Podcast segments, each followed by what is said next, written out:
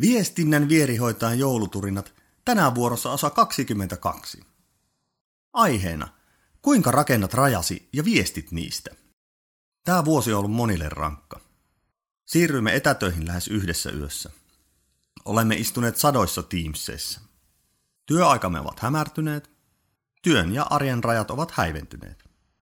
Olen huomannut, että nämä ilmiöt kuormittavat monia kohtuuttomasti. Puhti on poissa ja elämästä tulee yhtä onlinea.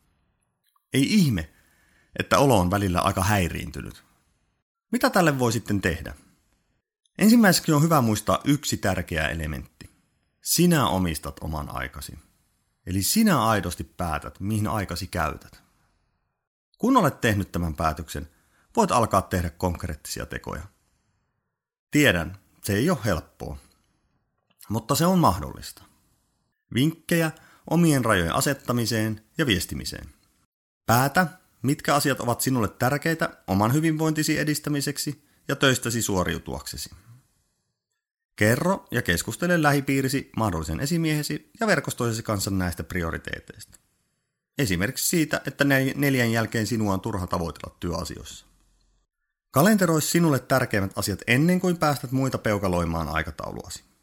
Kun joku kysyy sinulta ruuhkaapua johonkin näennäisen tärkeän asian, vastaa, että kyllä. Voin auttaa. Minulla näyttää kahden viikon päästä olevan kalenterissani tilaa. Otetaanko siihen? Jos asia on oikeasti kiireellinen, mieti, voiko jonkun vähemmän kiireellisen asian siirtää.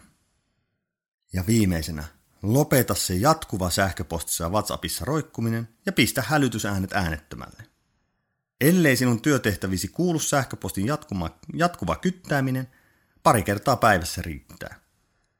Sähköpostiin ei tarvitse vastata heti – ja jokaista ei tarvitse heti avata. Et saa taivaspaikkaa sillä, että inboxisi näyttää tyhjältä. Se lähinnä kertoo, että käytät kaiken aikasi sähköpostin peraamiseen. Tässä tämän päivän jouluturina. Kuuntele muut turinat osoitteesta www.viestintävahvistin.fi kautta joulukalenteri ja osallistu keskusteluun somekanavissani. Pidetään kiinni omista rajoistamme ja kerrotaan ne myös muille.